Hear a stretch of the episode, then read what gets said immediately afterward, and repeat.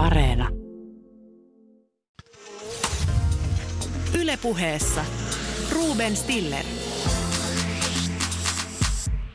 Yle Puhe. Räppäri Nicki Minaj äh, vastustaa rokotuksia, siis koronarokotuksia. Hän väitti tässä männäviikolla, että hänen serkkunsa kaverin kivekset olivat turvonneet koronarokotuksen seurauksena. Hiljennymme nyt hetkeksi äh, näiden rokotusten vastustajien logiikan äärelle. Noin. Mutta te tietysti kysytte, miten eri poliittiset tahot Suomessa vastaavat tähän tietoon, tähän väitteeseen, että serkun kaverin kivekset olivat turvonneet. Ensinnäkin kokoomus sanoo tietysti, että yksilö on vastuussa omista kiveksistään. Turvonneet kivekset lisäävät moniarvoisuutta. Demarit perustavat komitean, joka istuu turvoneiden kivesten äärellä kaksi vuotta. Vasemmistoliitto väittää, että turvonneet kivekset ovat jälleen kerran konkreettinen esimerkki eksploitaatiosta siis toisin sanoen riistosta. Ja vihreät saapuvat paikalle ja kysyvät, ei kai näitä turvonneita kiveksiä missään tapauksessa vaan kuljeteta bensiiniautolla. RKP kysyy Pratahan Svenska. Perussuomalaiset ovat kauhuissa. He sanovat, että turvonneet kivekset uhkaavat Suomea ja ne saattavat vallata meidät hetkellä millä hyvänsä. Ja sitten lopuksi paikalle tulee tietysti keskusta, joka kysyy, ei kai, e, eivät kai nämä turvonneet kivekset vie meiltä maataloustukiaisia. Minä lupaan teille, hyvät kuuntelijat, että tässä lähetyksessä ei ole näin huonoja vitsejä ehkä enää tai sitten on, mutta tässä ohjelmassa on asiaa. Aluksi otsikolla Dullaati dullaa.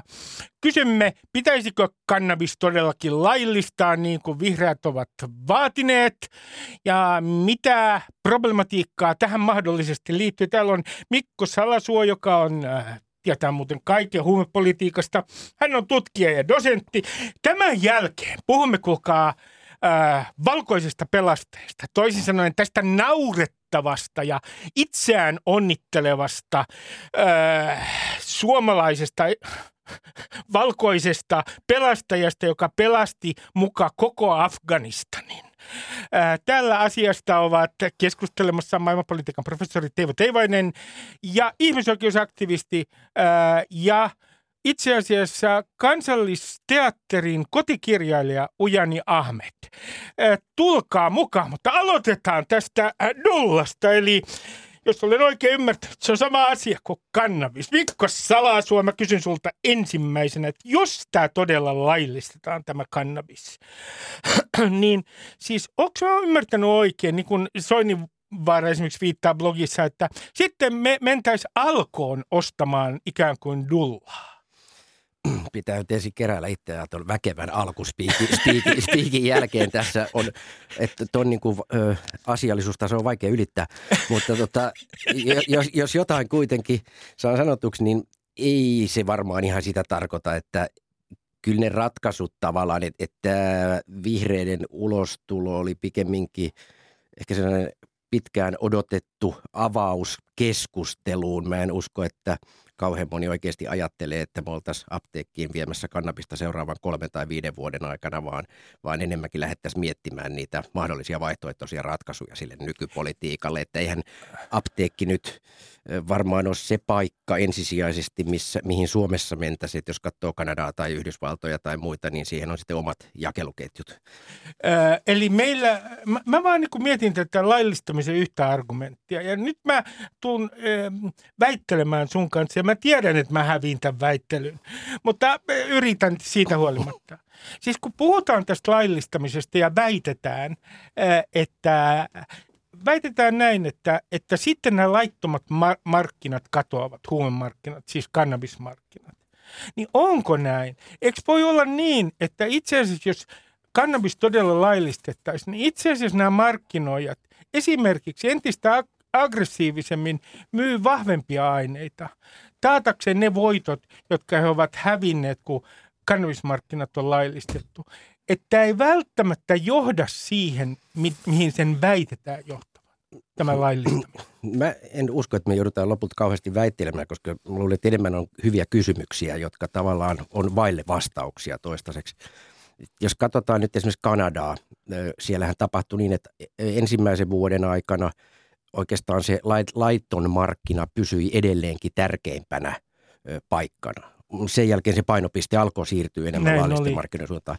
Se, mikä myöskin ehkä tällaisessa keskustelussa, niin kuin Hesarit, Hesarissa tänään joku hyvin kirjoitti mielipiteessä, niin nämä on monesti tällaisia anekdootteja, joita viljellään. Esimerkiksi tämä kysymys, jonka sä esitit, niin meillä on jo useampi vuosi sitten, lähes kymmenen vuotta sitten käynyt niin, että kotikasvatettu kannabis on itse asiassa se kaikkein yleisin kannabiksen muoto. Eli tämä niin kuin markkina ei suinkaan ole enää se, jolla on niin kuin hegemonia kannabiksen hankinnassa. Ja jolloin niin kuin välttämättä se kysymys, että mitä sille laittomalle mm. markkinoille tapahtuu, ei ole se kaikkein olennaista. Erittäin kiinnostavaa, mutta mennään sitten yhteen toiseen argumenttiin, joka on siis se, että esimerkiksi Karlo Simojoki, joka on päihdelääketieteen johtavia asiantuntijoita Suomessa, niin on kiinnittänyt huomiota siihen, että kannabiksen te- THC-pitoisuus on kasvanut 90-luvulta 4 prosentista jonnekin 15 siitä ylös. Toisaalta se on paljon vahvempaa kamaa. Puhutaan semmoisesta käsitteestä kuin skunk, joka on voimakkaampaa kamaa. Niin, niin eks, olisiko nyt niin, että jos kannabis laillistettaisiin, niin sen yhtenä tarkoituksena on saada tämä THC-pitoisuus kannabiksissa jotenkin kuriin ja standardisoitua markkinoilla. Niin, no jos, jotta ei niin synny väärä kuva, niin ensin pitäisi sanoa se, että mä en itse mä en ole mitenkään niin kuin vakuuttunut tästä laillistamisesta, että, että se olisi niin kuin automaattiratkaisuna mitenkään hyvä. hyvä ja tota, tämäkin on varmaan sellainen kysymys, joka on avoin. Tietysti se yksi logiikka siinä taustalla on, että nythän ne aineet, on kyse sitten kannabiksesta tai jostain muusta huumeesta, jos niidenkin laillistamisesta puhutaan, niin eihän käyttäjä tiedä lainkaan, mitä se pitää sisällään. Siis mm. Siis sehän on täysin arpapeliä. Mm. Joissain maissa, esimerkiksi Hollannissa on, on aikaa jo vähän puolueesta riippuen, mikä on vallassa, niin pystyy testaamaan aineita, lähettämään, jolloin saa tuloksen siitä. Ja tietysti yksi tämän niin kuin laillistamisargumentti on se, että kun se tulisi ikään kuin virallisia väyliä, laillisia väyliä pitkin, niin myös sitä laatua voitaisiin valvoa. Koska tämä kääntöpuoli on se, mikä sä itse asiassa sanoit, että niin kauan kun se markkina on laiton, niin niin kauan sen logiikka ei toimi tavallaan sillä tavalla, kun me ajatellaan, että mikä olisi niin kuin yksilön kannalta parasta tai terveyden kannalta mm. parasta, vaan se toimii, miten saadaan tuotua maahan, mikä on tehokkain tapa tehdä voittoja, kuka sattuu olemaan, mikä välittäjä missäkin vaiheessa vaiheessa, missä sitä pystytään myymään. Eli nämä kaikki tulee ikään kuin häiritseviksi tekijöiksi siihen taustalle ja, ja, ja tuota, tämä on taas yksi tällainen niin kuin kulma, jota pitäisi katsoa erikseen. No otetaan sitten nämä käyttötutkimukset. Sä oot niiden varsinainen spesialisti. Helsingin Sanomat on esimerkiksi ilmoittanut, että Suomessa äh, käyttää viikoittain äh, kannabista 35 000 ihmistä, 10 000 päivittäin ja sitten vuoden 2018 tämän THLn tutkimus, kolme prosenttia oli käyttänyt viimeksi kuluneen kuukauden aikana, joka on noin 100 000 ihmistä. Nyt mä kysyn sulta Mikko tällaisia asioita. Mä oon varmaan huonosti katsonut näitä tilastoja ja mä osaan huonosti lukea niitä. Voiko sä kertoa, milloin tässä kannabiksen käytössä on tapahtunut tämä kulttuurimurros niin, että se on merkittävästi yleistynyt? Voidaanko se paikantaa johonkin aikaan? Oikeastaan ehkä mä, sanon, mä olen ollut tekemässä niitä THL, mä olen siis mukana Joo. siinä porukassa, joka tekee ne THL tutkimukset ja meillähän oli pitkään sellainen aika vahva käsitys siitä, että, että Suomessa oli kaksi aaltoa, eli 60-luvulla tuli tällainen ensimmäinen kannabiksen vahva nousu, joka sitten hiipui ja 90-luvulla lähti uudelleen uudelleen kokeilu, nimenomaan kokeilustahan tässä koko ajan puhutaan. Eli kuten sä äsken sanoit, niin nämä niin kuin useimmin käyttävien määrät on suht pieniä, eli nämä yleensä käytetyt indikaattorit on kokeilu. Voi miettiä, että kuinka hyvin se, että sä oot kerran kokeilu jotain, niin kuin kuvaa tätä ylipäätään kannabiksen käyttöä. Mutta jos sitä käytetään jonkunlaisena mittarina, niin kyllä me lähdettiin 90-luvun alussa sellaisen aikatasaiseen nousuun, joka on sitten jatkunut tähän päivään saakka. Ja esimerkiksi kaupungeissa voi sanoa, että nuorista aikuisista reilusti yli puolet on joskus kokeillut kannabista.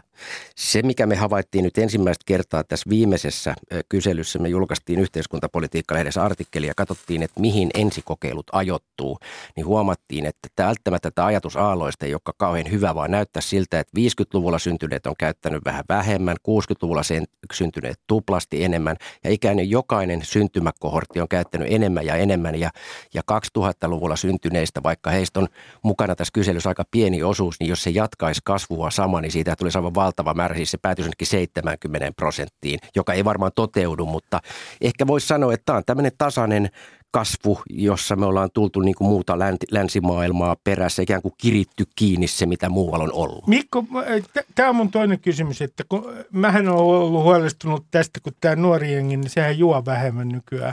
Ja mä oon ollut moraalisesti järkyttynyt, kun sitä viinaa ei enää juoda samalla tavalla kuin esimerkiksi allekirjoittanut on sitä juonut. Ainahan pitää jostain olla moraalisesti tuottunut. Mutta äh, onko nyt niin, että että on olemassa tietynlainen korvausteoria, jos kutsun tätä nyt näin maalikkona korvausteoria. Kutsu substituutioteoriaksi, niin se menee ihan oikein. Aa, hyvä. Niin, niin että, että kannabis korvaa alkoholia nuorissa jengissä. Ei. Siis siitä, ei ole niin kuin, siitä on tehty vaikka kuinka paljon sellaisia tutkimusta, että on kerätty kaikki paras tieto yhteen katsausartikkeleita ja ei tällaisesta oikein ole näyttöä. Ja olisihan se vähän hassu ajatus, että kannabiksen käyttöhän tapahtuu yleensä eri miljöössä, erilaisissa kulttuurisissa ympäristössä. Ne käyttäjät on todennäköisesti eri henkilöitä kuin ne, jotka istuu baarissa. Että ikään kuin joku korvaisi näin jonkun toisen. Niin ei suinkaan tapahdu.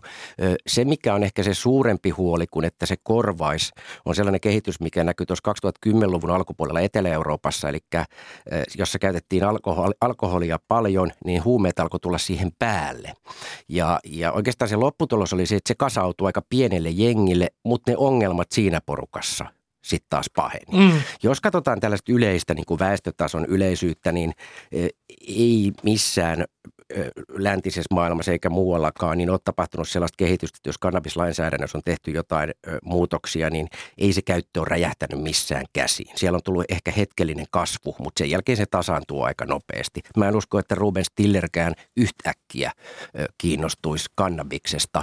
Olisi se laillista tai käyt sä ostamassa sitä kadun kulmasta tai saat naapurin sedältä, joka kasvattaa, kasvattaa ikkunalaudalla. Ei, ei, minä en missään tapauksessa, Mikko Salasua, kiinnostuisi kal- kannabiksesta, koska olen Ylen työntekijä ja täällä Ylessä, hyvät naiset ja herrat, me olemme aina Ylen alkuajoista lähtien olleet täysin päihteettömiä. Meidän ainoa pieni virheemme on se, että me valehtelemme myös tässä, hyvin paljon. Tässä Ruben, Ruben sivuat muuten tärkeää, tärkeää pointtia, joka liittyy tähän käytön rankasemiseen tai laillistamiseen. Mä vähän kärjestän, että jos teillä täällä tehtäisiin testejä, huumetestejä, niin se, että sä olisit... Minä Mikko läpäisisin sen aivan kirkkaasti tällä hetkellä. Aivan taatusti ja nimenomaan tällä hetkellä. Mutta jos ajatellaan, että sun verestäs löytyisi kahden, kaksi viikkoa sitten nautittuna kannabista mm-hmm. ja, ja se olisi syy sun erottamiseen. Niin mm. musta se niin kuin pakottaa meidät pohtimaan sitä, että onko se niin kuin kohtuullista ja, ja tämähän ihan aidosti koskee monia esimerkiksi ammatteja, joihin, joista ihmiset saattaa jäädä kiinni kannabiksen poltosta, saattaa saada merkinnän ja, ja se leimahan sitten säilyy myöskin hyvin pitkään, pitkään ja tämä on myös semmoinen keskustelu, mikä pitäisi käydä, että se nykyään se on helposti tuomitaan, että, että jos käytät huumeita, niin et kelpaa tälle alalle, mutta onko todella niin, että jos joku 17-vuotias polttaa pilveen, niin se ei sitten valmistuttuaan kolmikymppisenä kelpaakaan johonkin ammattiin tai pääse johonkin minä, minä joudun nyt korjaamaan tuota ä, ä, äskeistä lausuntoa. Nyt minä järkytyksekseni huomaan, että olen valehdellut tässä lähetyksessä. Nimittäin eilen illalla noin kello 11 aikaan otin nukahtamislääkettä, jonka nimi on Stilnox. Ja se on tietyllä tavalla huumaava Olen saanut reseptin lääkäriltä, joten on mahdollista yleisradion johto, että minulla on erittäin pieni määrä Stilnoxia vielä veressäni ollaan totuudenmukaisia. Ää, mutta täällä on suvaitsevaista porukkaa täällä ää, studiossa.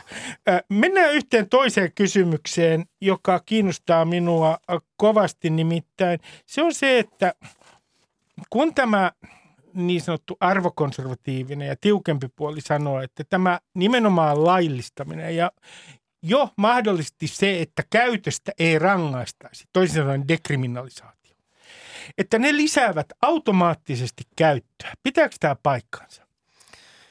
Mm, no mä ehkä ajattelin itse, että nuo on niin kuin juuri sellaisia niin kuin anekdotaalisia argumentteja, pikemminkin meidän pitäisi miettiä niin, että ihan mikä tahansa, jos ajatellaan sitä vaikka sosiaali- ja terveyspolitiikan mm. näkökulmasta, mikä on sellainen politiikka, joka on halvinta, tehokkainta, ehkäisee eniten haittoja, vaikuttaa vähiten yksilön vapauteen. Ja nämä kaikki pitää niin kuin miettiä yhdessä. Totuus on se, että esimerkiksi käytön dekriminalisoinnilla todennäköisesti ei olisi minkäänlaista vaikutusta käyttöön. Ongelmana on se, että me ei voida mitata sitä ihan hirveän tarkkaan. Me voidaan sanoa, että a, kannabiksen käyttö nousi tai laski, mutta todennäköisesti sille mitään tekemistä sen käytön, käytön, tota, käytön ra, käytöstä rankaisemisen kanssa. Tämä on vähän sama argumentti kuin 90-luvun loppupuolella huumeiden käyttö kasvo, kasvo, kasvo. Me valistettiin aivan valtavasti ja kaikki, jotka, jotka halusivat rahaa valistuksiin, niin ehkä tällaiseen konservatiivisiin kieltopolitiikkaan sanoivat, että tähän pitää saada valtavasti resursseja. Ja taas asiantuntijat sanoivat, että ei tämä johdu valistuksesta. Täällä on ihan muut voimat taustalla. Ja sitten kun, sitten kun tämä valistusporukka huomasikin, että itse käyttö jatkuu, jatkuu silti, niin he rupesivat syyttämään, syyttämään taas näitä toista, tätä toista joukkoa siitä, että nyt te vastustatte ja te olette pannut niin kuin, tukoksia meidän prosessiin, että jos me oltaisiin valistettu vielä enemmän ja valvottu vielä enemmän, niin, niin me oltaisiin saatu tämä tukittua. Että tämä on niin kuin myöskin hankala näissä mittauksissa. Mä, tämä on mielenkiintoista Mikko, koska äh, mä esitänkin ja nyt sana on todella vapaa.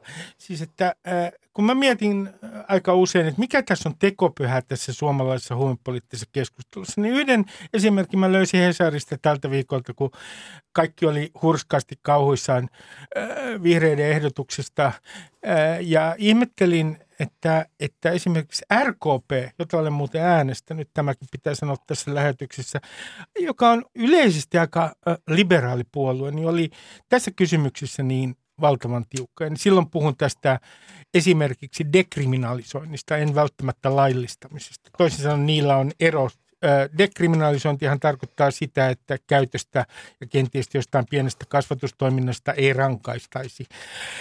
Niin mua niin kuin mietityttää, että mikä tässä nyt on tämä tekopyhyyden ydin. Ja minusta, Mikko, yksi tekopyhyyden ydin on se, että aina näissä tilanteissa sanotaan, että joo, meidän pitää sitten rakentaa lisää näitä hoitopaikkoja, joista on joka tapauksessa puute. Ja sitten tätä jauhetaan, että joo, pitää vaan, ei saa dekriminalisoida, pitää vaan rakentaa näitä hoitopaikkoja. Ja sitten mitään ei tapahdu. Nils Kristi ja Kettil Brun kirjoitti klassikokirjassaan Hyvä vihollinen, että huumeet on kaikkein vaarallisimmillaan politiikassa. Ja mun mielestä se on aika hyvin, se on, ihan, se on totta, se on hyvin sanottu totuus kai lienee se sama, mikä mulle tutkijana todettiin joskus 00-luvun alussa, että oikeastihan me ollaan kaikki sitä mieltä, että tässä sodassa huumeita vastaan ei ole mitään järkeä. Tähän tuottaa valtavasti inhimillistä tuhoa, tämä on kallista, tämä on yksilöille aivan niin kuin valtavan tuhoisaa, mutta me ei vaan voida sanoa sitä ääneen. Tämä on varmasti politiikassa se ihan sama logiikka, eli mä oon aivan varma, että meidän poliittisesta kentästä löytyy tällä hetkellä valtavasti ihmisiä, siis käytännössä jokainen, joka kykenee niin kuin jonkunlaiseen, jonkunlaiseen se analyyttisen ajatteluun, jotka tietää, että tämä ei niin kuin toimi ja jotain pitäisi saada tilalle. Mutta sitten kun me tullaan tähän huumeiden moraalisesti latautuneeseen tematiikkaan, niin silloin me ruvetaan miettimään, että mikä on poliittisesti järkevää. Mutta, me tullaan mutta, sinne, missä se on kaikkein vaarallisinta. Mutta Mikko, mä, otan, mä haluan nyt palata vuoteen 72, joka oli muutenkin minun elämässäni aivan fantastinen niin, vuosi. minä synnyin tuona vuonna. Lasse Vire voitti silloin. Se oli aivan fantastinen vuosi, mutta silloin äänestettiin ää, ää, kannabiksen kriminalisoinnista eduskunnassa. Ja itse asiassa hallituksen e- ehdotus ei kannattanut kriminalisointia, käytön kriminalisointia. Sitten se meni talous- ja oikeusvaliokuntaan, jossa äh, oli äh, hallituksen esitykselle vastakkaisia mielipiteitä. Sen takia loppujen lopuksi se piti ratkaista suuressa valiokunnassa. Siis nyt puhutaan 70-luvun alusta. Ja siellä Arpa ratkaisi. Se meni tasan äänet tämän kriminalisoinnin suhteen ja Arpa ratkaisi. Ja sitten äh, loppujen lopuksi eduskunta kriminalisoi kannabiksen. Oliko nyt, onks, missä vaiheessa tämä on nyt muuttunut? Silloin vuonna 1972 tilanne oli tällainen, että hallitus ei olisi kriminalisoinut käyttöä. Tätä on käytetty esimerkkinä tutkimuksessa paljonkin ja muutamia muitakin kysymyksiä, vaikkapa prostituutio on toinen, että miten voidaan niin kuin sosiaalisesti rakentaa joku sellainen ilmiö, josta tulee niin paha, että et tavallaan se ei enää käsin koskiteltava ja miten siitä saadaan sellainen yhteiskunta on tämä hyvä vihollinen. On väitetty, että Yhdysvalloissa osin esimerkiksi Neuvostoliiton hajoaminen korvattiin crack-ongelmalla. Siihen rakennettiin sosiaalisesti toinen ongelma ja, ja voisi sanoa, että huumekysymys on nimenomaan sellainen, jossa on niin hämmästyttävän – monelta taholta, monista taloudellisista intresseistä, lähtö, lähtökohdista on pystytty niin kuin rakentamaan muutamassa kymmenes vuodessa 70- ja 80-luvulla niin hirvittävä vihollinen meidän länsimaiseen yhteiskuntaan, että, että me ei enää olla tavallaan, me ollaan unohdettu täysin se, mistä me lähettiin. Me lähettiin 60-luvun alkupuolella ajasta, jolloin sana huume ei ollut edes Suomessa käytössä. Heroini oli yksi lääkkeiden keskeinen osa. Amfetamiini on saanut apteekista vielä 50-luvun loppuun asti ihan ilman reseptiä.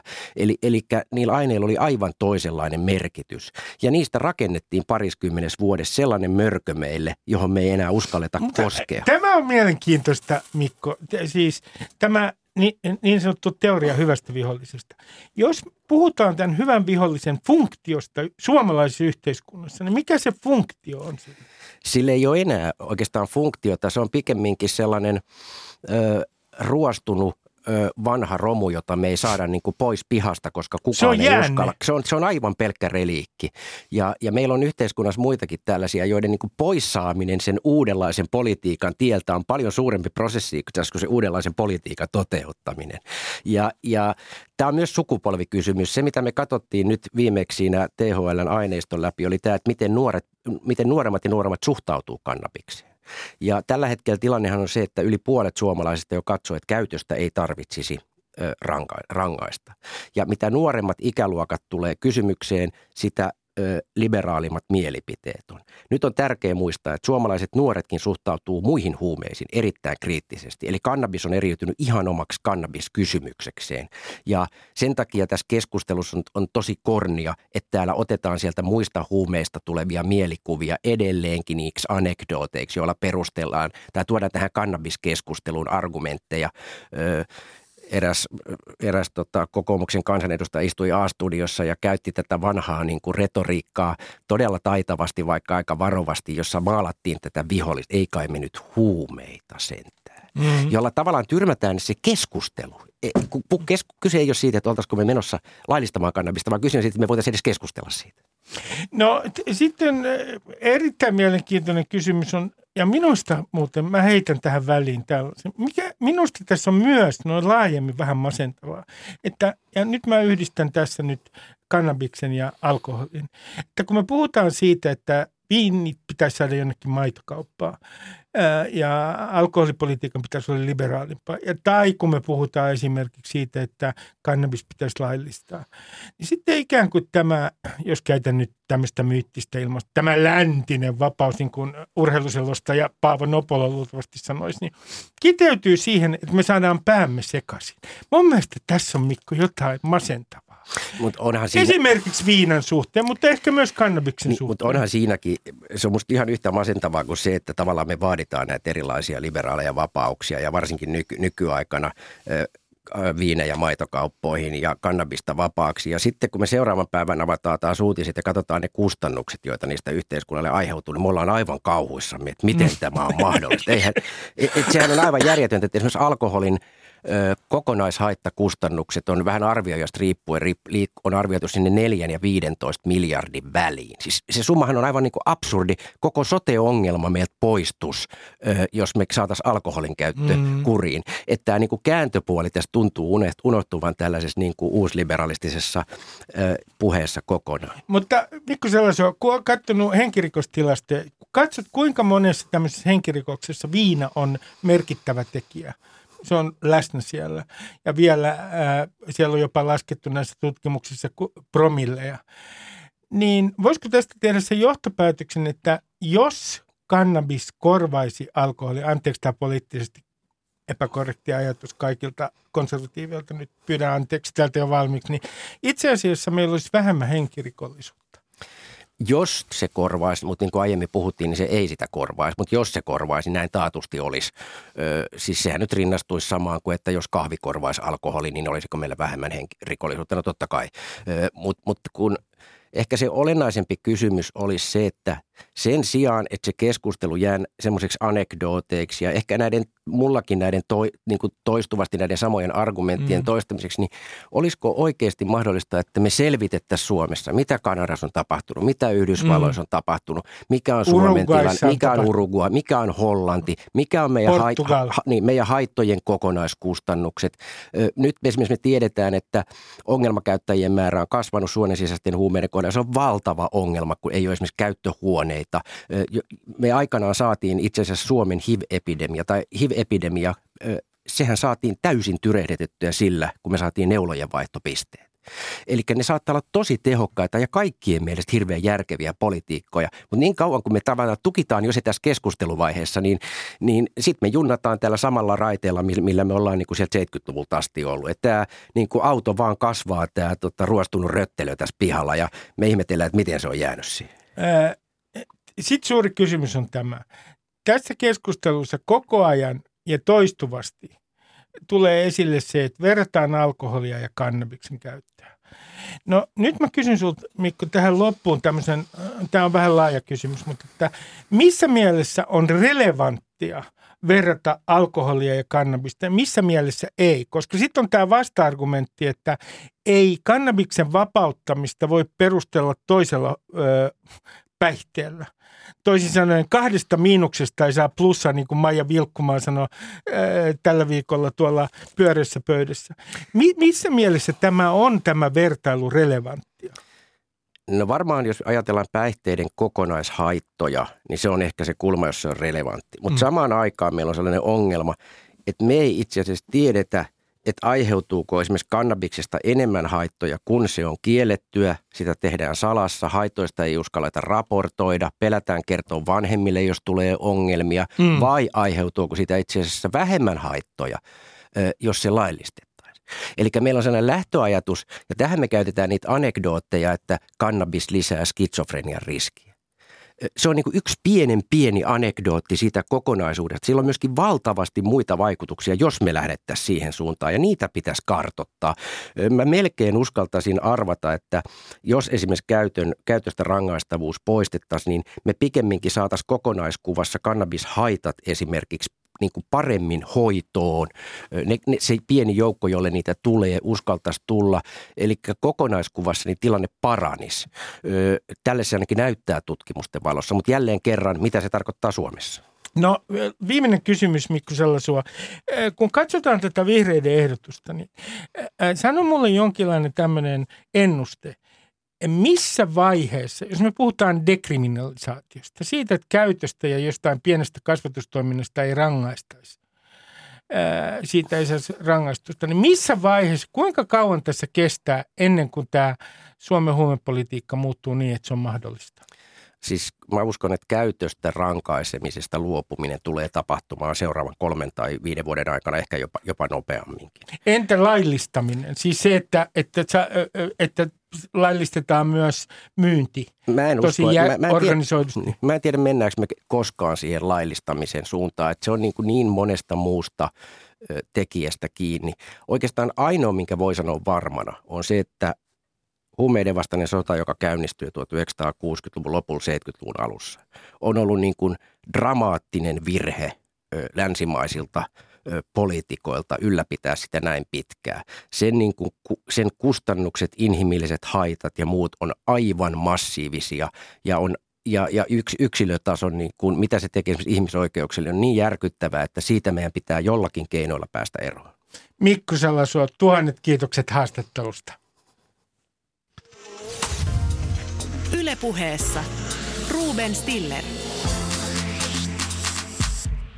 Ylepuhe.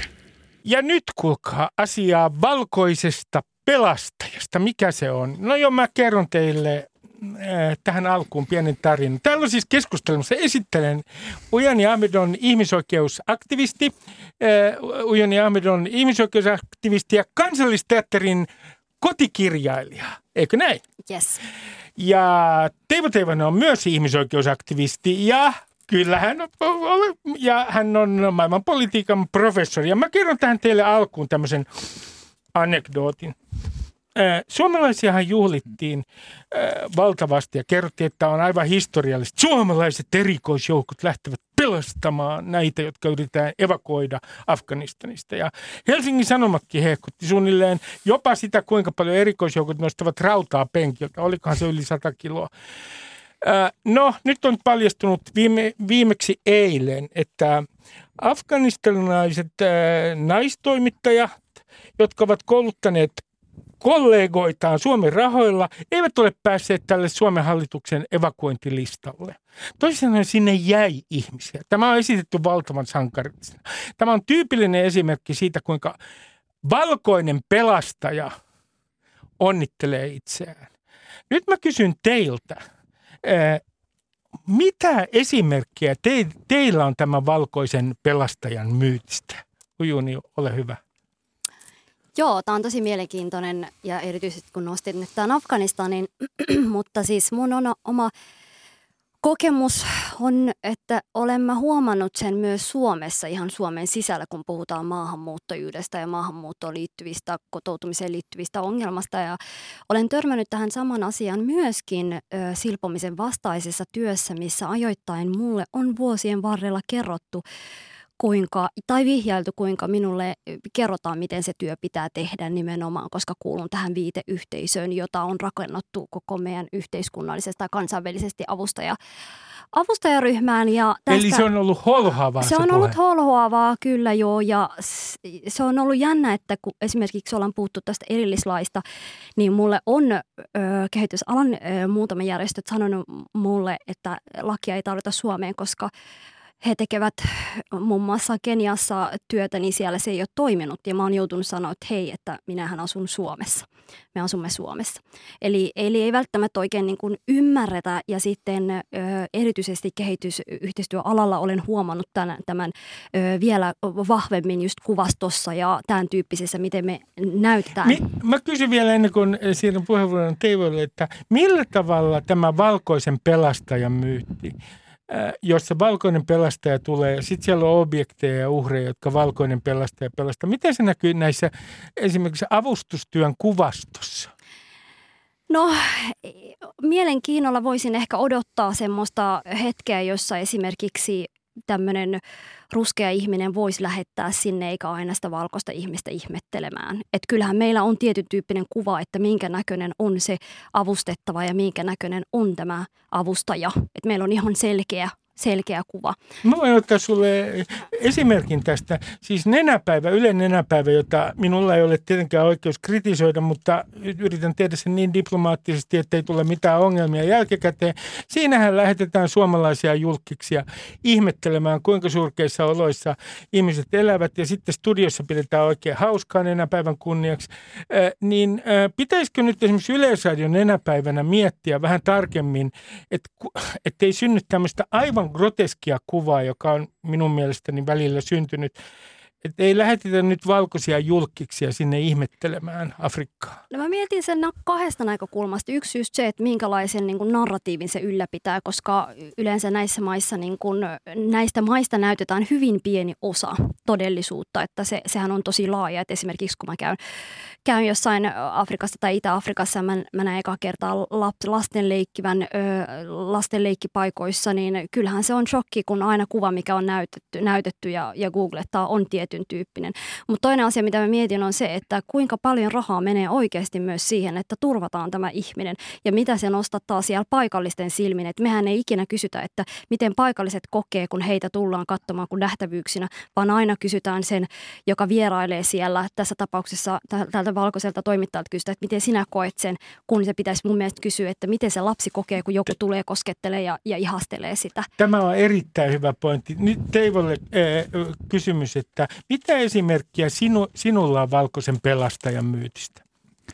No omakohtaisesti tulee mieleen, kun 20-vuotiaana olin äiti Teresan kuolevien talossa tuolla Kalkutassa ja siellähän oli hyvin konkreettisesti sitten semmoista, että muistan kadulta tuodaan mies sinne ja sitten siitä pesemään ja vaihtamaan vaatteita ja sitten äh, hän asettuu sinne ja niin kuin nimi sanoi, niin sinne tultiin vähän niin kuin kuolemaan. Niin sitten se oli, se oli jotenkin iso asia mulle, mä en siellä kauhean pitkään sitten ollut, oli niin kuin havahtua siihen, että sitten se niin kuin iso juttu oli, kun nämä sisaret ja nunnat, moni heistä valkoisia, myös intialaisia, niin äh, se oli aina semmoinen juhlahetki, kun joku on kuolemassa ja löytää Jeesuksen viime hetkellä, hänet on pelastettu. Hän otti Jeesuksen sydämeensä ja, ja, ja se sitten vähitellen alkoi tulla semmoinen olo, että tämä on sen homman oikeastaan ydin. Ja, ja siinä ei ehkä kovin tämmöistä niin informoitua suostumusta tältä pelastetulta saatu, vaan että hän ehkä nyökytteli viime hetkillään näin. Niin siinä oli semmoinen, semmoinen niin pelastajuus. Itse, itselleni siinä sitten vähän tuli äiti Teresan muun muassa suhtautuminen mm, monenlaisiin ihmisoikeuskysymyksiin ja naisten oikeuksiin, lisääntymisterveyteen, aborttiin, ehkäisyyn, kaikkeen tämmöiseen, jotka mulle teki sen semmoiseksi, että mä en siellä halunnut jatkaa. Mutta se, se oli ehkä niin kuin, siihen liittyy jotain semmoisia irvokkaita piirteitä siitä, että mennään tosiaan pelastamaan heidät Jeesukselle. No s- sitten on toinen ilmiö. Mä otan sen jo tässä vaiheessa esiin. Ja mä en nyt vittis käyttää tätä termiä punavihreä puoli, koska se on niin epämäärä, mutta käytänpä nyt tässä sitä, enkä tarkoita sitä ollenkaan tietenkään samassa mielessä kuin persut, jotka nyt käyttävät sitä miten, mitä kummallisimmissa yhteyksissä. Mutta siis tämä vasemmistopuolellahan on myös ongelma, että välillä ei uskalleta puuttua tiettyihin kysymyksiin. Minusta näyttää sieltä, koska pelätään, että se lisää rasistisia ennakkoluuloja. Mä, saatte sanoa, olenko aivan väärässä tässä. No, mä nyt otan muutama esimerkin. Että kenties Uganda, Ugandassa sukupuolivähemmistöjen asema, joku tällainen. Sitten monissa arabimaissa naisten asema, niin minusta tuntuu, että niitä varotaan niitä aiheita sen takia, että pelätään, että itse asiassa ollaan jollain tavalla guilt by association. Toisin sanoen, jos käydään näiden asioiden kimppuun, niin sitten ollaan jo puolittain persuja. Mitä, mitä sinä sanot, Pujoni? No siis mä ajattelen, että ylipäätänsäkin niin tämmöiset ihmisoikeudelliset ja tämmöiset epätasa-arvoiset asenteet ja rakenteet kuuluu meille kaikille puhuttavaksi ja, ja murrettavaksi. Mutta kyllähän mä näen siinä myös tietyn tyyppisiä ö, erikoisia piirteitä, että tietyistä ongelmista ö, vaietaan sen takia, koska ehkä se koskettaa tietyn tyyppistä. Mutta myöskin tiettyjä asioita on, he, tietystä asioista on helpompi puhua, että kun mä ekan kerran pu, rupesin silpomisesta puhumaan. Eli naisten niin, Joo, naisten ö, tyttöjen naisten sukuelinten silpomisesta reilu kymmenen vuotta sitten, niin mä olin yksin sen kanssa. Ja kyllä mä joudun aika monta kertaa sanoa, että tämä on vakava ongelma, jotta mua, mua uskottiin tai alettiin niin kuin reagoimaan muuhun. Ja tässä on ehkä se, että jotenkin itse, kun tietyissä paikoissa tai tietyissä, puhutaan nyt kuplista, että määritellään mitkä on ne, ne asiat, mitkä niin pitää ajaa tai ajetaan, niin aika yksi suuntaisesta perspektiivistä ajetaan, sitten omat pelot estää sitä, että, että loppujen sitten ei välttämättä ei kyse siitä ongelmasta, vaan siitä, ketkä sitä tekee. Ja sitten mä kyllä näen siitä tietyn tyyppisiä syrjiviä myös asenteita puolin ja toisin, että jos esimerkiksi johonkin asiaan ei uskalleta puuttua, koska ajatellaan, että tämä on näiden ongelma, no totta kai se on myös rasistista, koska siinä on vaan sen ihmisen tausta, minkä takia et aja, jos me puhutaan vaikka naisten oikeuksista. Mm. Kaikkiahan pitäisi puhua siitä. Sehän pitäisi olla niin kuin läpileikkaava meidän yhteiskunnan, mutta se ei ole. Se use, usein erityisesti alkuaikoina valitettavasti se oli rasistien ja persujen nostama ongelma. Niin, niin, tämä, on, tämä on mielenkiintoinen kysymys. on, Hyvä, että ja totta kai, Joo, ja sitten se ei ole mitenkään positiivisesti nostettu, vaan silloin he nostaa sen omien agendojensa ajamiseen. No, ja te, kärsijöinä taas on vähemmistöt. Ihmiset, kyllä. Kyllä, ja nimenomaan useimmissa tapauksissa muslimit. Niin, niin tämä on mielenkiintoinen juttu. Miten naisten oikeuksia on käytetty propagandassa hyväksi? Öö, mä otan teille sulle esimerkiksi tämän, että kun Suomi on mukaan suoraan sanoen mennyt Afganistaniin pelastamaan naisia – niin kyllähän se pitää paikkansa. Naisten oikeudet ovat Suomen ulkopolitiikan yksi prioriteetti periaatteessa, mutta primaarinen syy siihen, minkä takia me oltiin Afganistanissa, oli se, että me halutaan päästä lähemmäs Yhdysvaltoja puolustusyhteistyössä ja halutaan olla hyvää pataa heidän kanssaan. Turvallisuuspoliittiset syyt olivat primaareja.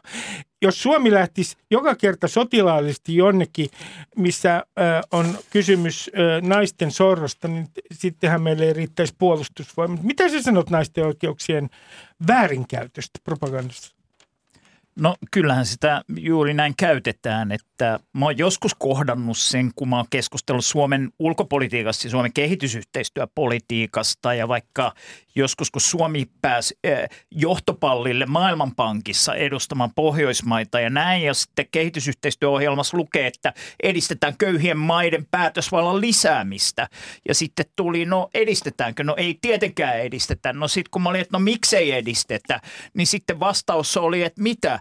Vastustatko naisten ja homojen oikeuksia, että jos me Suomi, joka on päässyt sinne, antaisi päätösvaltaa köyhille maille, Afrikan maille, niin luulenko minä, että ää, ne Afrikan maat lisäisivät naisten ja homojen oikeuksia, jolloin Suomen ulkopoliittinen johtopäätös on, että naisten ja homojen oikeuksien edistämisen nimissä pitää estää, että afrikkalaiset pääsisivät kansainvälisissä järjestöissä saamaan lisää päätösvaltaa. Musta tämä on niin kuin mahtava. Tämä on niin klassinen semmoinen kolonialismin niin kuin valkoiset pelastavassa ruskeita naisia ruskeilta miehiltä ja tämän takia rajoittamassa heidän eteläisten kansakuntiensa niin kuin pääsyä päätöspaikkoihin maailmassa.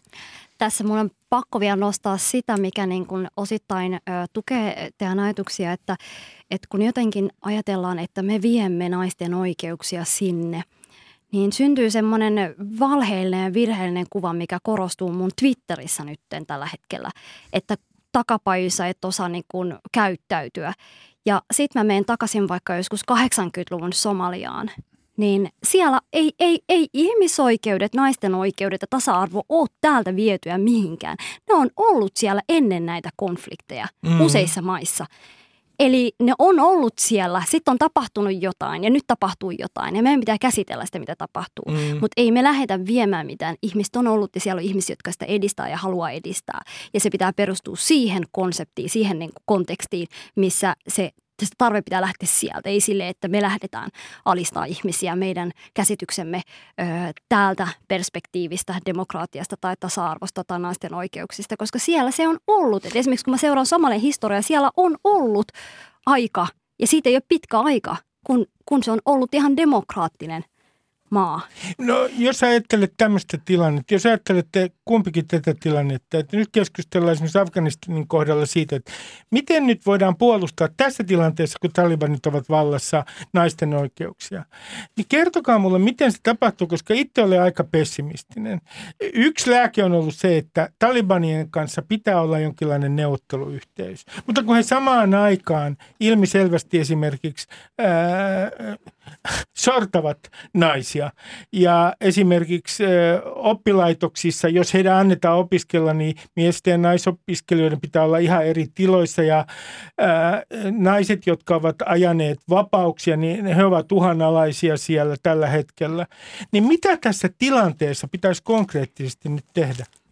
No mun mielestä ensimmäinen kannattaa ehkä miettiä, millä tavalla me puhutaan asioista. Että kun me puhutaan siitä, että afganistanilaiset on tällaisia, afganistanilaiset on tällaisia, ne kaipaa tällaisia, niin meidän pitää olla tosi varovaisia sen suhteen, koska siellä on pieni porukka, jotka ajaa tietyn tyyppistä ideologiaa.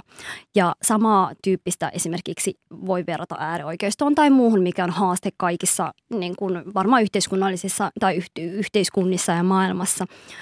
Uh, mun mielestä ehkä täytyisi myös aloittaa keskustelu, öö, esimerkiksi puhutaan vaikka Talebanista, niin mä oon ehkä twiitannut tässä jo viime viikollakin öö, niistä tulkinnoista, mistä he keskustelevat, esimerkiksi tästä sharia-laista ja muista. Mun mielestä muslimi-islamin johtajat täytyy keskustella, että minkälaiset nämä tulkinnot on ja mikä näistä tulkinnoista poljetaan näillä naisten mm. tai ihmisten oikeuksilla.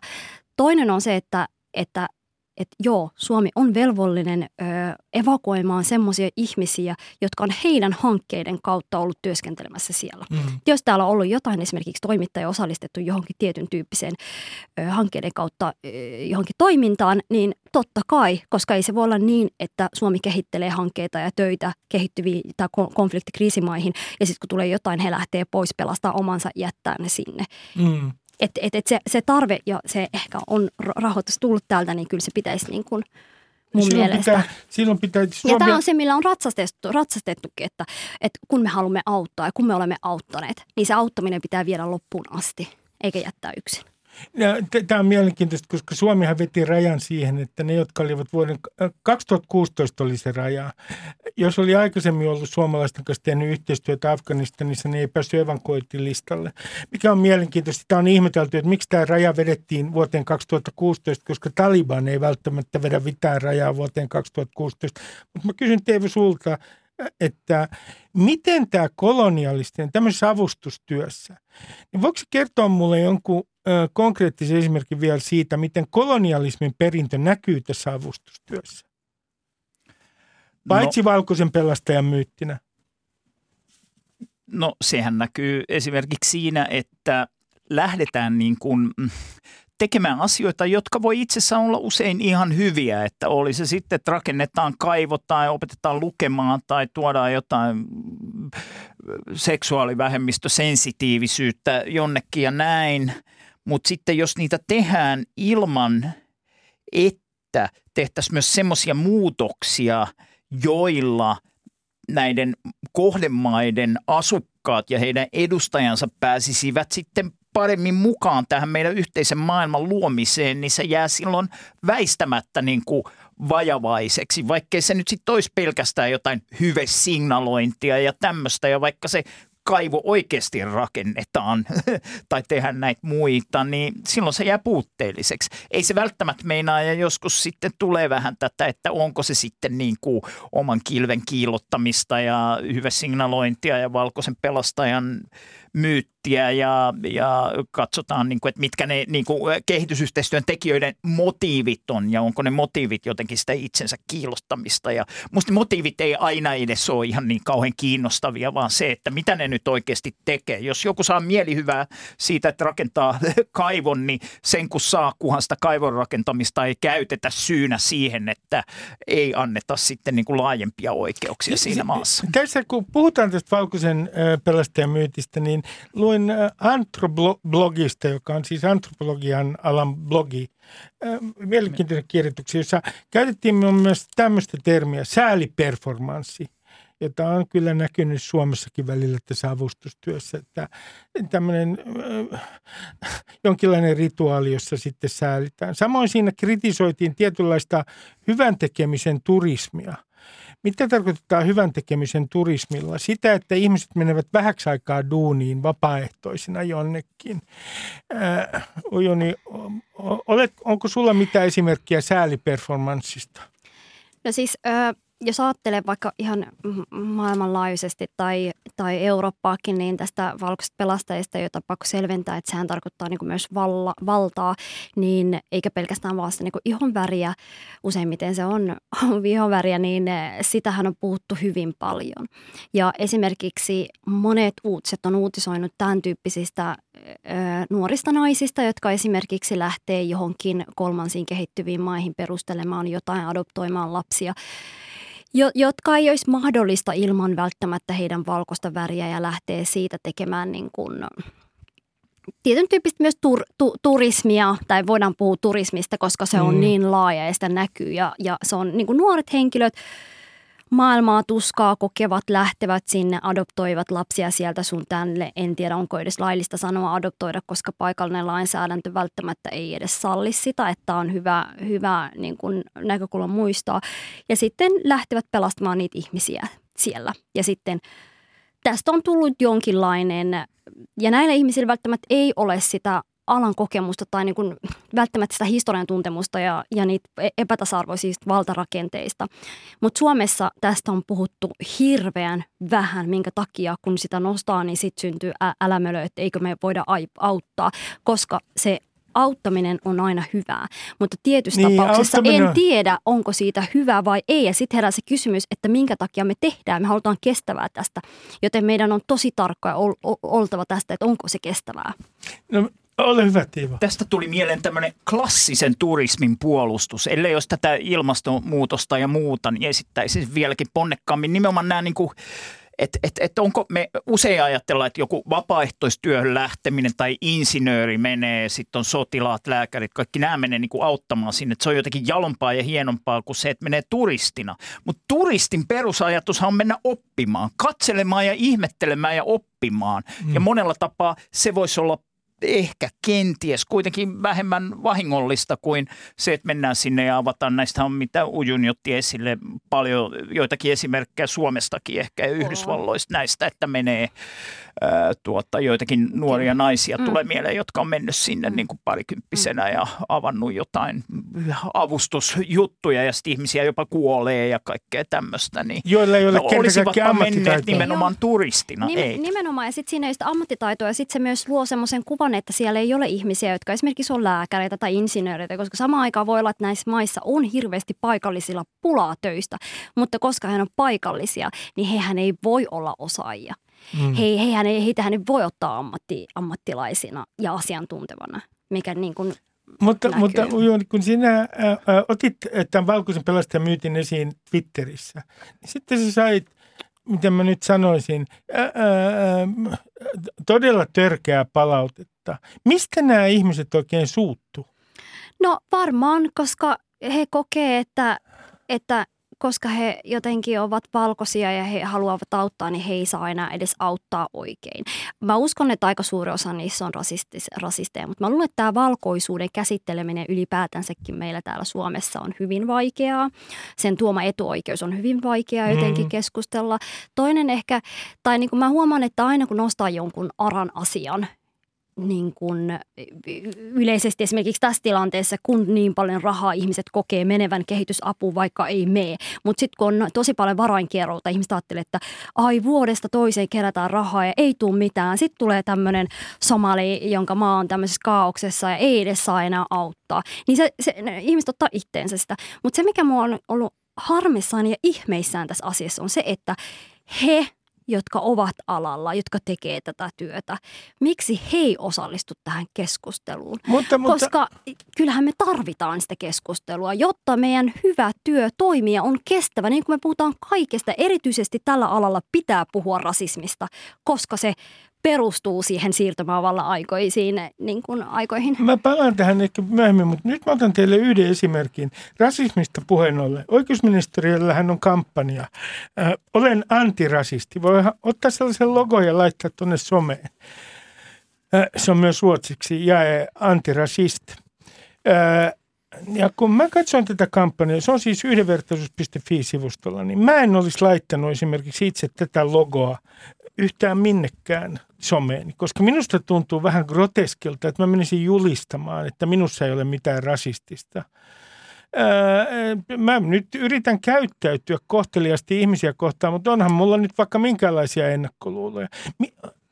Näettekö te tämmöistä vaaraa, että tämmöinen kampanja, niin se niinku ikään kuin muuttuu tällaiseksi pinnalliseksi, hyveen brändäämiseksi? No siis se antirasistinen työhän pitää olla koko ajan olemassa ja se pitää ihmisten pyrkiä niin töissään kuin itsessään pohtia, että mikä itsessään on ja miten pystyy ylläpitämään semmoista antirasistista ajatus, niin kuin, että koko ajan pohtii itseään ja, ja ajatusmalliaan ihan päivittäisissä kanssakäymisissä. Et siinä mielessä se on niin kuin hyvä, että puhumme, että se pitää olla koko ajan meillä mä itse itse asiassa eka ajattelin, kun mä nostin siihen ö, kampanjaan tämän valkoisen pelastajan yksi syrjinnän muotona ja laitoin sen sitten siihen kampanjaan, niin odotin, että se keskustelu sitten käynnistyy itse siitä rasismista, mutta kävikin toisin. Eli, eli samaan aikaan, kun on ollut tämä kampanja, en syytä siis tätä kampanjaa, mutta se on ollut vain jotenkin jännä nähdä, että samaan aikaan kun ihmiset sanoo, että olen antirasisti, niin samaan aikaan siihen keskusteluun, mitä mä käyn siellä, ei kuitenkaan osallistu. osallistuta. Mitä, mitä Teivo sanoo tällaisesta? Mun mielestä tää, tää, tässä on se vaara nyt, että että näitä asioita aletaan pitämään aivan liian yksinkertaisina. Ja mun mielestä oikeusministeriö antaa itse asiassa tämmöisen ikään kuin brändileima, jonka voi laittaa jonnekin someen. Minusta tämä on suoraan sanoen pinnallista. No siinä on riski, että se jää pinnalliseksi, mutta tavallaan laittamalla sen someen ja jättämällä sen pinnalliseksi, niin kyllä joku vaikka oma työnantaja, niin Helsingin yliopisto on tehnyt näin ja sanoi, että palaamme myöhemmin siihen, mitä tämä käytännössä meinaa. Mm. Niin luohan se kannustimen. Meinahan se, että nyt me on laitettu, että olen antirasisti kampanjaksi, niin ei ne nyt niin tyhmiä, että ne taju, että jos mitään ei tehdä, niin sitten on niin kuin Stilleristä tuota, lähtien kaikki niin kuin pilkkaamassa, että se luo semmoisen kannustimen, mutta onhan siinä nyt vähän tämmöistä, niin kuin, että siinä altistetaan itsensä tälle hyvesignalointi kritiikille, jota poliittisen kentän joltain laidalta niin usein tulee. Ja myös toki sitten irtisanoutumisia, että kun aina nostaa, tai olen nostanut töissä tai jossain muualle jonkun, niin, niin se on aina semmoinen, että, että irtisanoudutaan jollain tavalla siitä kivalla termillä tai sanalla ja sitten se jää siihen. Mä sanon tähän loppuun, otan, otetaan tämä valitettavan lyhyesti, koska muuten aika loppuu kesken, mutta eikö tässä ole myös se vaara, että kun me puhutaan, minkä takia valkoisten puolelta, niin, niin tulee tämmöisiä aggressiivisia reaktioita. Että, se, että tavallaan, jos puhutaan tästä valkoisen vallasta, niin sitten osa ihmisistä on heti defensiivisessä tilassa. Ja tämä on se ongelma. Se synnyttää vasta-identiteetin, joka on siis ihmiset, jotka ei välttämättä ole mieltänyt itseään valkoiseksi, on yhtäkkiä valkoisia. Sieltä syntyy myös defenssi. Meitä ikään kuin tällaisella ajatuksella, että meiltä, meitä syytetään. Jos haluaisi stereotypisoida niin kuin tässä kolonialismissa usein tapahtuu, niin voihan sanoa, että suomalaiset ovat aivan liian herkkiä puhumaan valkoisuudesta. He ovat jääneet sellaiselle kehitysasteelle, jossa valkoisuudesta puhuminen ei, he, he ovat lapsen kaltaisia ja eivät sen vuoksi kestä valkoisuudesta puhumista. Tämä on, nyt mä käytän sitä puhetapaa, jota käytetään, kun infantilisoidaan ja tehdään lapsen kaltaiseksi niin kuin koloniaalisissa suhteissa ihmisiä. Mutta kyllä tämä tulee joskus mieleen. Tuleeko teille? Tulee ja sitten myös mä vaan jotenkin ehkä kitetön se siihen, että jotenkin se ajatusmaailma, mikä niin kuin mullakin tuli tuosta hirveästi äh, ryöpyynä, että, että ei, ei, ei, te, ei meillä valkoisella ole mitään ei ole mitään, ei, ette ole kiitollisia tai, tai emme voi tarpeeksi auttaa teitä, niin si, siinä mun mielestä kiteytyy tosi hyvin, mihin me ollaan menty vinksalleen, että on syntynyt edes tollainen kuva. Minä kiitän teitä tästä keskustelusta. Kiitoksia paljon Teivo Teivainen, joka on maailmanpolitiikan professori Helsingin yliopistosta, ja Ujuni Ahmed, joka on ihmisoikeusaktivisti ja ää, kansallisteatterin kotikirjailija tällä hetkellä. Kiitos. Kiitoksia oikein paljon. Kiitos paljon. Ja tähän loppuun minä kerron teille, että suomalaiset eivät osaa syödä edes sushia oikein. Näin on kertonut Helsingin Sanomat. Sitä aivan väärällä tavalla ikään kuin uitetaan sitä palaa äh, kaikessa.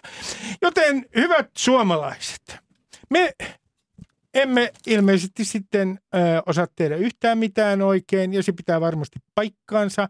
Ö, miettikää nyt tarkasti sitä, että osaatteko te esimerkiksi hengittää oikein, kävellä oikein. Tuotetaanko meille kaikille ihmisille tässä maassa ja muualla avuttomuutta? Miettikää mitä te teette tänään oikein ja keskittykää, fokusoitukaa siihen. Kiitoksia. Oikein hyvää viikonloppua. Ylepuheessa Ruben Stiller. Yle Puhe.